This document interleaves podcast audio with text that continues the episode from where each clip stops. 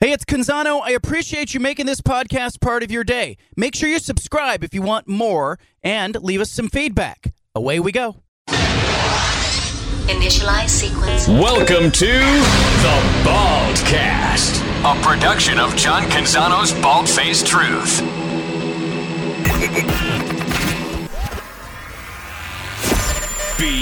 BFFT. From the Pac West Center in downtown Portland, presented by High Caliber Millwrights, here's John Canzano with the Bald Faced Truth. I love having our next guest on. He's a normal human being. And you know what? Not everybody in the press box is a normal human being. I'm here to tell you that. I may end up being the biggest weirdo of them all. But I, I find myself at halftime or before the game talking with Matt Prehm, 24-7 Sports. Uh, for people who follow Matt, who read Matt, you know he is a regular guy, got a family, plays some golf. You know, he, he gets it. He gets it. You can get him at uh, on Twitter at Matt Prehm. You can read him as the Duck Beat reporter at 24/7 Sports. Does a fantastic job covering the team. He's there all the time. I got so many questions for him on this week of football. Oregon, Oregon State, Saturday, 12:30, Reser Stadium. Matt Prehm joining us. Hey man, uh, Bo Nix. First of all, let's go back to sat last Saturday. Impressed with what Oregon did with him, or mostly impressed, but uh, worried this week? Um, I think if they get to the Pac-12 championship game, and if it may even require them to win and get to the Rose Bowl. But if that scenario plays out, what happened Saturday at Utah will be a game that in 5, 10, 15, 20 years, everyone will claim that they were at to see Bo Nix on, a, on one ankle will himself and the team to a victory over a top 10 Utah team to save the season. I thought Kenny Dillingham's game plan for him was really smart, quick passes, get rid of the ball. I tweeted, you know, three-step drops, but then I realized it's not even a three-step drop. He's in the shotgun. He was catching the ball a lot of times, taking one step and throwing. Yeah, he couldn't move. Um, I I don't know if if most people can appreciate anyone who has played a sport and has had the injury that he has, which is a high, which is an ankle sprain, pretty bad ankle sprain, can appreciate what he did. But if you've not gone through truly a really bad ankle sprain, that is hard. You you can't cut the throw he he'd made to Dont'e Thornton on the move.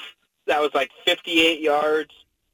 That's one of his best throws all year. The throw to, to Terrence Ferguson uh, I think in in the third quarter, down the sideline when he scrambled out a little bit.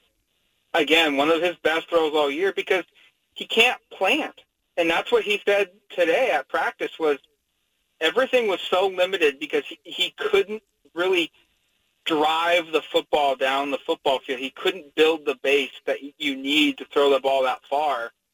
And yeah, it it was all shotgun uh, they they never once went under center, and I, I I'm real curious to see what kind of growth from a health standpoint he can make in a week. Um, I I almost kind of expect a similar game plan from from Oregon against Oregon State, just because not enough time has passed for for that to to make a substantial you know improvement from a health standpoint. Yeah, maybe he's he can move a little, a little bit better, but I, I still wonder how much of what they did Saturday at Utah against Utah is going to show up again uh, at Oregon State. Matt, uh, you got a chance to hear from Bo Nix. What is he saying about you know how much better he can get in six or seven days? Yeah, he he said today that he he felt a lot better um, than he did at this point last week. Um, he has he he referenced an injury he suffered in high school, and he also referenced an injury last year at that at Auburn that ended his season and his career for the Tigers. um, of understanding this is what you need to do to get back. This is what it's going to feel like pushing through it. Um, he was in positive spirits today. Um, you know, I happened to look at his ankles, and you know, if if you didn't know that he was hurt, you know, he he didn't have any heavy heavy tape jobs on. He didn't. He wasn't walking in a boot. You know, he seemed to be you know better. Now we'll see what happens when Oregon State's terrific defense is bearing down on him.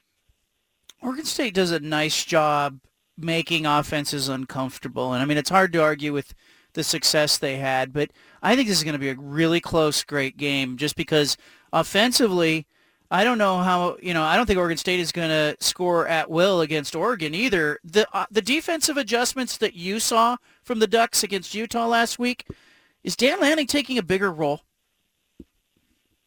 Good question. Uh, it certainly looked like it when you watched the game on rewatch for TV purposes, or if you were watching it um, on TV. They they showed him more being involved. He was asked that question. He didn't answer it. That it was a team effort. Um, I I also think Utah and Oregon State will be in a similar boat here. That they're a better matchup for Oregon's strengths on defense. You know, Oregon's good against the run. You know, if if you're relying on intermediate and short passing game situations. That's good too for for Oregon's defense. Utah didn't have the ability to break the you know go over the top and do what UW did, um, or if Oregon wins, do what USC will try and do against Oregon. Um, and I don't see that at Oregon State either. Um, and you know Musgrave potentially being out, I think he's that's up in the air, probably not playing is going to hurt Oregon State. Um, I, I don't think I, I would say Rising is by far a better quarterback than what Oregon State has. So I like the matchup for Oregon, you know, defensively. It's just at the same time, hey, you have to give credit though to their offensive line at Oregon State and their run game, and they've got really good running backs, and they've got a freshman that that's tremendous, and you know, he's putting up a lot of yards, he's putting up touchdowns, and I, I think he's probably in maybe the maybe he's taken over from Jaydn Ott of becoming the league freshman of the year offensively. Um, he's pretty impressive. I, I, I, I like their their running attack. I just don't. I, I don't think it. I think it plays into Oregon's strength here. And Utah threw like thirty something, forty times for only 187 yards or something like that. That's not good. And if you're Oregon State, you've got to figure out a way to go over the top and, and, and push the ball downfield because if you're going to play the dink and dunk type stuff, you're ultimately going to make a mistake, much like Cam Rising did multiple times. That's how Oregon's defense wins, is making you drive the length of the field with a 13 or a 12 play drive, and they just feel like ultimately you're going to make a mistake, and Oregon's play playmakers will will tip a ball at the line of scrimmage, or you'll drop a pass and it'll get intercepted, or a quarterback will throw an errant throw on a third down that sets up a you know a fourth and long and you got a punt. That that's how they win. And you know if you can't score quick, you know you play into Oregon's strength, and that's the biggest question I have for, for this game defensively for Oregon. Matt Prehm, 24-7 Sports with us, uh, covers the Oregon Ducks. What does this game mean to Oregon? That's a good question. Um, because they've won eight of the last ten, and I think all but like three of those have been a more than a one-score game, and and maybe they've you know maybe Oregon State's kept it closer than the odds makers projected it to be, but it's still you know it's still been a a, a game that Oregon has won. You know where there's it, it's not taken to the final drive of the game. Um, this season, it should mean a lot for Oregon because they have a chance to kind of right the ship, beat Oregon State. Last time they played in Reser Stadium was in that Fog Bowl of 2020 when, you know, Oregon played terrible and they gave up a, a late score and you know, that, that was kind of a turnaround for Jonathan Smith and the Beavers. That was also a game where fans weren't allowed in the stands and they drove to the stadium afterwards and honked their their their horns and made car parades around Reser Stadium celebrating the win, and you know that, that was a a bad moment in Oregon football. So I think for the players that were on this team, it's getting revenge from that, getting back to the Pac-12 championship game for a fourth time, and if you can end your season with a Rose Bowl trip, I think you've exceeded kind of your expectations for this season, even though we thought maybe the playoffs were, were likely three weeks ago. Um, eh, you know, Oregon State, I think, will, you know, they've been tough at home. The home field has meant a lot in this conference. I, I, I am, uh, you know, going back and forth in this game, Matt. You and I last week, I think, were among the few in the press box who picked Oregon to win. And we were talking to each other before the game, like, you know, are we out in left field here? And in fact, we had the same score for our prediction. Yeah. You know, it was a, we had a one point win. We had a close game, and it ended up being a close game. This one's going to be close again, in my view. I, I'm leaning Oregon State right now, like 28-27. I think it's going to be that kind of game. What kind of game do you see when you think about scoring? I think I, I wonder if if Oregon can score 24 points, I think they're going to win. Be, just because I, I don't I don't think Oregon State's quarterback play is good enough where they're going to go over the top. And I don't think they've got the playmakers to go over the top unless there's just complete breakdowns in the secondary, which we've seen. Look, that, that, that happens. We have seen that happen this season. But they don't have Washington's receivers. They don't have Arizona's receivers. Um, and so it's going to rely on the run game, which to me feels it just goes right into what Oregon's good at you know, Sewell is really good against the run. He's not particularly good against the pass. Jeffrey Bassa is good against the run. He hasn't been good this season against the pass. Bennett is more of a run defender, you know, first than he is pass defense uh, at, safety. DJ Johnson and Mase Funa off the edges are, are better against the run than they are in coverage. So much of Oregon's defense is built around stopping the run that that just kind of plays into Oregon's strength, and that feels like what Oregon's State's strength is too. So yeah. I think if Oregon can score 24 points, they're going to have a really good chance at winning. If they get over 30, I have a hard time seeing Oregon State follow, you know, keep up with that. Um, this game needs to be played in the low 20s, I think, for Oregon State to, to get this win. And, you know, look, their defense the last five games is averaging uh, 12 points allowed. And you can point at it and say, well, look who they're playing. It, it's it's Washington State, it's, it's Cal, it's Stanford, uh, it's Arizona State, and then you throw in Washington as well. You know, four teams that are kind of bad, to very average to, and then one good team. And you can say, well, they're you know they're just playing up, you know, they're, they're beating up the, the little guys in the conference, and that's true. But at this point in the season, you are who you are, and when when you only average 12 points a game allowed, over a five-game period, I don't care who you play. That's good. They're doing something right. They, they stimulate pressures really well. They play four-quarter defense. Um, they are talented. They don't make you. Uh, they make you go the length of the field because they don't give up big plays. They are first in the conference in uh, in least amount of plays of ten or more yards this season. Um, so they make you go dink and dunk all the way through and you know, I, I, I it, it's shaping up, in my opinion, to be a defensive game. In modern day college football, though, that could be mid twenties, and if it if it gets above twenty four, I just have a hard time seeing Oregon State uh, score enough. Finally, before I cut you loose, your coach of the year in the Pac-12. Um, you know, the coaches now will be allowed to vote after the championship game, which could change uh, things here. You're going to see a week plus a championship game, but who are the strong candidates right now in your mind when you think Coach of the Year in the Pac-12? Boy, this has changed quite a bit. Um, I think three weeks ago it was pretty close to being Chip Kelly. Um, I think Jonathan Smith should be in the discussion. I just don't think he's going to get it. Ultimately, if Oregon or USC well, I guess USC is in the conference championship game already. But if if Oregon gets there too, I think it's just going to be the winner between those two schools. So Lincoln Riley at USC or Dan Lanning at Oregon. Um, I, I, Kalen DeBoer should should be in the conversation, but at the same time, I kind of feel like like the extension that happened today.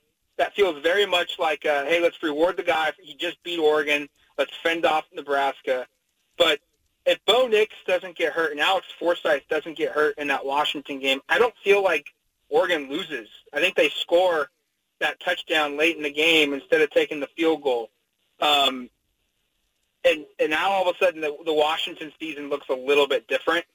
Um, so I, I would think Lincoln Riley is probably the favorite right now. Um, but if if Oregon wins the Rose Bowl, I think what we saw from or wins the conference championship game, excuse me, uh, what we saw week one against Georgia, forty nine to three, to then going out and having one of the best offenses in the country, averaging over 40 points per game, having one of the best rushing attacks in the country, the reclamation project that Lanning has done with, with Bo Nix, and wielding his team to a Rose Bowl appearance, I don't know how you say no to him being the coach of the year. Um, but I, I would say right now the candidates in my eyes are Lincoln Riley, Dan Lanning, Jonathan Smith, and and then DeBoer at Washington. Yeah, I don't. I can't put Kyle Whittingham in this year. I think he's done a great job. I think he's a great coach, but they just didn't get the results they needed when they needed them. And they if they supposed do, to be a playoff team. yeah, yeah, They're, everyone picked them to be a playoff team, and they've got three losses on the season. Now, look, you can count injuries, but injuries happen to everybody. Oregon State's littered with them. And Oregon has been, you know, they've got two of the most important players on their team battling injuries right now. Everyone has injuries, and you find ways to maneuver those and, and, and win. And unfortunately, they, they've lost three times. And so, you know, I, I asked our, our counterpart for Utah going into that game just kind of what was the expectations and vibe of this of this season for, for Ute fans because this is the year outside Salt Lake City. Everyone said, hey, playoffs, playoffs. They're going to be the dark horse to make the playoffs. They're going to for sure win the league. And he kind of said, yeah, like there's a little bit of disappointment because they aren't in those scenarios. Uh, they definitely are now not in them because of losing to, to Oregon. Uh, but yeah, he admitted like this does feel like a down year for them because of preseason expectations.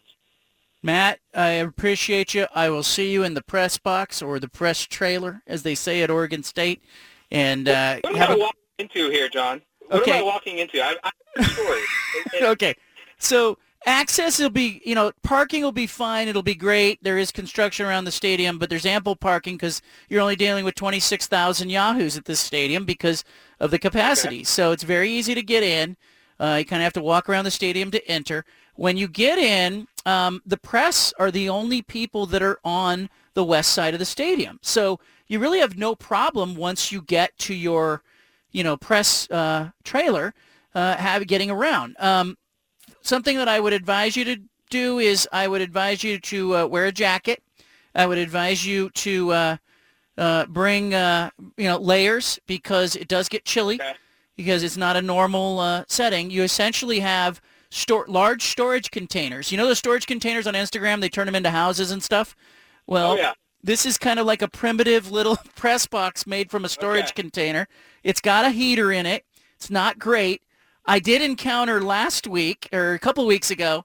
They had left the windows open the night before, and it rained in there, and so Oh, the uh, the seat I was sitting on was damp, and so it was cold and damp. So I ended up taking my jacket off and putting it on the seat. So I would just say, I would just say, prepare for like, you know, it's not terrible. It's all right. They're doing the best they can with construction, but it's more or less a uh, portable building or a storage container with a window cut out of it and a heater inside, and they put you in in there. I, I, you know, I kept expecting that like a forklift would pick it up and they would just move it while I was inside of it, but um, you know, it's all right. And for twelve thirty, come on, it's gonna be beautiful. Twelve thirty, I'm nice. excited. Yeah, this is gonna be great. I mean, how many times can you say you you watched a football game in a construction zone? I mean, that I know. that's that's phenomenal. I, I am I'm excited to see it. It's a, it's a building that needed a facelift. I'm happy it's getting it. And uh, I, these games are always interesting. Sometimes they're not, it doesn't mean they're good. They're always interesting, and I, I Yep. can't wait to see what makes this one interesting. From a media standpoint, too, you know how at Autzen, when you go down to go from the press box to the field, it'll take you sometimes, you know, they're stopping at the club level, they're stopping here, you have Oh, to yeah. get out, you're walking through the crowd. When you leave that container to go to the field, it takes you about 90 seconds to get to the field. Terrific. So you have easy access. The Yeah. world, the world revolves around us and our and our, our our tight deadlines that we have for online posting. So, you know, Yep. I'm happy to hear that. I also want to ask you, like, you know, how much are they charging us for the press credential? Nothing. So, you know, we have no right. we have no right to bellyache. If I, I, one game, the USC game, the weather was so great. I sat out there with Nick Aliotti, and I just sat on the concrete and watched the game like I was a fan. It was fantastic. Hey, as long as they've got the windows open, I'm good. I I I, I don't like watching a football game in, in a sterile environment without the crowd noise. So yeah, I hope Beaver fans bring it, make it Yep. loud, make it awesome, and uh, let's have a good environment. All right, Matt Prehm, 24/7 Sports. I appreciate you. Have a great Thanksgiving. Hey, you too, John. Thanks a lot. Leave it right here. Anna's popping in next. We interrupt this broadcast with a special announcement from the Bald Hey, sorry to interrupt the podcast, but if you want to listen to more of the Bald Face Truth Radio Show, including more of this segment that you're listening to, make sure you subscribe on SoundCloud and iTunes to the Bald Face Truth Radio Show. Thanks for listening.